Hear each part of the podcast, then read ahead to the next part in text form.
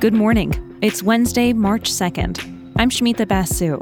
And I'm Duarte Geraldino. This is Apple News Today. Each morning, hear about some of the most fascinating stories in the news and how the world's best journalists are covering them. In his first State of the Union address, President Joe Biden tried to unite the nation around the idea of America as a global leader. And he offered a strong rebuke of Russian President Vladimir Putin. He badly miscalculated. He thought he could roll into Ukraine and the world would roll over. Instead, he met with a wall of strength he never anticipated or imagined. He met the Ukrainian people. As Biden spoke, you could see a lot of lawmakers wearing blue and yellow ribbons or waving flags to show solidarity with Ukraine. And while Biden made it clear that U.S. forces will not engage directly in this conflict, he did talk about military and humanitarian aid that the U.S. and its allies are supplying. He made a point to shout out Ukraine's ambassador to the U.S., who was seated near the First Lady and got a standing ovation. And he announced that the U.S. would join its allies and close American airspace to Russian flights. When the history of this era is written, Putin's war in Ukraine will have left Russia weaker and the rest of the world stronger. In a piece of analysis for the Washington Post, Dan Balz remarks on how Biden has been talking about the domestic battle between democracy and authoritarianism since he was elected. Now, with this speech, he opened it up to that same dynamic abroad. But Balz writes that Biden may have missed an opportunity to convey to Americans why they should be invested in this conflict. Still, in the chamber last night, it was Biden's remarks on Russia that got the most applause from lawmakers on both sides of the aisle. But when Biden moved on to his domestic agenda, that was when the unity was gone. Republican Lauren Boebert interrupted Biden a couple of times, first by chanting Build the Wall when he spoke about immigration. The second time, when Biden spoke about troops being exposed to toxic burn pits. And the Washington Post notes how, when Vice President Harris walked into the chamber, only a few Republicans applauded. Biden spoke about the economy and said even if it doesn't feel like it right now, we are recovering. He pointed out there's been record job growth under his administration, saying over 6.5 million new jobs were created last year, more in one year than ever before in our history. CNN fact checked that. It's true, although keep in mind that Biden inherited an economy that had been crushed by pandemic losses. He called inflation his top priority, a problem he said could be helped by making more goods in America. That means make more cars and semiconductors in America, more infrastructure and innovation in America, more goods moving faster and cheaper in America, more jobs where you can earn a good living in America. Biden also seemed to be trying to rebrand his Build Back Better agenda. He named a lot of similar policies, things intended to boost the economic and social safety net, but he used a slightly different phrase. Economists call this increasing the productive capacity of our economy. Of our economy. I call it building a better America. My plan to fight inflation will lower your costs and lower the deficit. And just hours before the speech, the Biden administration announced it would release 30 million barrels of oil from the country's strategic reserve. The goal here is to reduce gas prices that have soared because of the Russian invasion of Ukraine. He also touched on the rising cost of healthcare, said the country was on the path back to normal when it comes to the pandemic, he called on Congress to protect voting rights and vowed to fund the police. He also outlined a plan to fight cancer and the opioid epidemic and to address the mental health of our nation's veterans.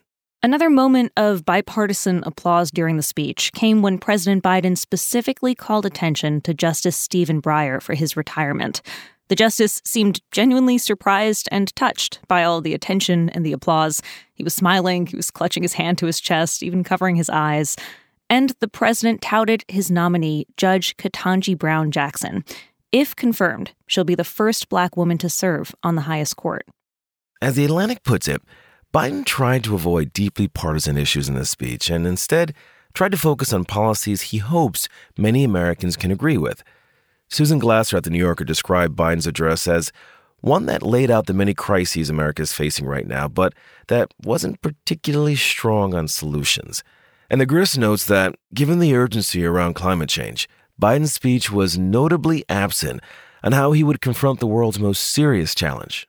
There were multiple official responses to Biden's speech. The Republican one came from Iowa Governor Kim Reynolds, who said Biden was setting the country back and pointed to runaway inflation and, quote, a violent crime wave. She said Biden's solutions to the nation's many crises were too little, too late. And this was unusual. There were also three responses to the speech that came from different groups within the Democratic Party. The Washington Post called it a development that may complicate Biden's unity theme.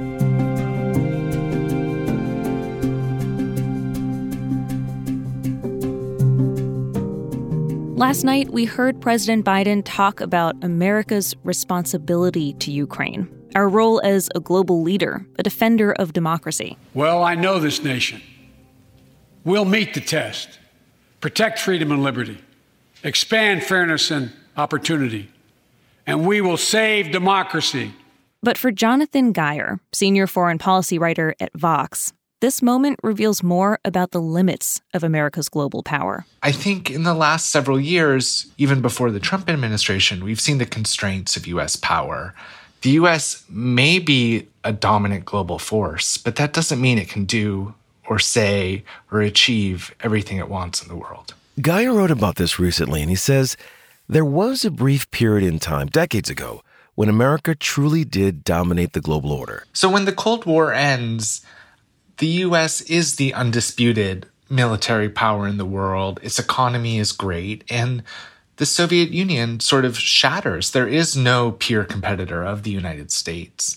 And there's this kind of moment where the United States can almost do whatever it wants. And I think this moment was really squandered. Guyer argues what really damaged America's standing was 9 11. Not the attacks themselves, but America's response, invading Iraq and Afghanistan and while the United States was entrenched in 20 years of war in the Middle East, it failed to focus on other foreign policy priorities, including negotiating arms control agreements with other nuclear countries. Guyer calls this a big misstep. It just wasn't a huge priority. This wasn't something that was very public or, you know, a marquee platform defining issue over the past decade. And now, as the potential and I want to emphasize the potential, not the reality, of a nuclear standoff really shows how arms control needs to be a key quotient of how the US operates in the world. As global leaders take stock of what's happening in Ukraine, one thing seems to be increasingly clear. The world, as it was known after the breakup of the Soviet Union, is no longer the same. Yes, Guyer says America is still a superpower, but it's no longer the superpower. I think we're seeing that play out right now with Russia's aggression. What the United States is doing with a ton of international allies so far doesn't seem to be enough to stop Vladimir Putin. Let's turn now to the latest developments coming out of Ukraine. Early this morning, blasts were reported across Kiev, Ukraine's capital. Russian tanks are trying to encircle the city of 3 million people. According to the head of the Ukrainian armed forces, Russian troops are, quote, advancing in all directions. Meanwhile, overnight, Russian troops surrounded a key port city. The Russian military says they are now in control of Kherson, making it the first major Ukrainian city that Russia has captured. Ukraine's president, Volodymyr Zelensky, posted a message on Facebook. He said last night was hard for the people of Ukraine, many of whom spent the night in underground shelters. And the United Nations said Tuesday so far, nearly 700,000 people have fled Ukraine. It estimates that more than 4 million people could eventually be forced to leave. In domestic news, yesterday was the Texas primary, the first of the midterm cycle. For the governor's race, current Governor Greg Abbott held on to the Republican nomination and will go up against Democrat Beto O'Rourke in November. In the Attorney General's race, incumbent Ken Paxton will face George P. Bush for the Republican nomination in a May runoff. Trump endorsed candidates did well across the board. According to Texas Monthly, all day, people in Texas were posting their frustrations with the state's new election law on social media. And Major League Baseball announced a delay for the start of the 2022 regular season. This came after the league and players union failed to reach a labor deal. This is the first time games are being canceled or postponed because of a work stoppage since the 1994 players' strike. You can find all these stories and more in the Apple News app. And when you're in the app, keep listening to hear narrated articles from our News Plus partners. We'll talk with you again tomorrow.